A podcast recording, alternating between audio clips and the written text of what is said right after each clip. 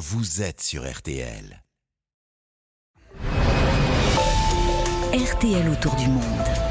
En Ukraine, ce matin où la guerre, la guerre c'est aussi faire des affaires pour euh, l'industrie de l'armement dont le forum s'ouvre aujourd'hui à Kiev, en présence notamment du ministre français des, armées, Sébastien Lecornu. Il est venu avec une vingtaine d'entreprises tricolores spécialisées dans la production de blindés, d'artillerie, de drones.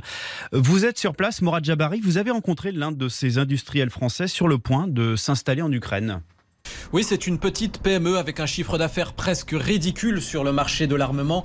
Alexandre Pédemonte, fondateur du groupe Vistory, équipementier militaire, va installer un, un atelier de 2000 mètres carrés dans les prochaines semaines. Cocorico, parce que c'est une première mondiale. Pour faire ce transfert industriel, on crée une joint venture. Donc c'est une société commune, 51% française, 49% ukrainienne, où on va opérer et réaliser ce transfert technologique et industriel. Sur place Sur place, dans une ville un peu particulière qui est très proche du président Zelensky. Capable de produire 1000 drones par mois et réparer tout type de véhicules. Cette entreprise va créer 30 emplois en France. Certains salariés français seront amenés aussi à, à travailler en Ukraine.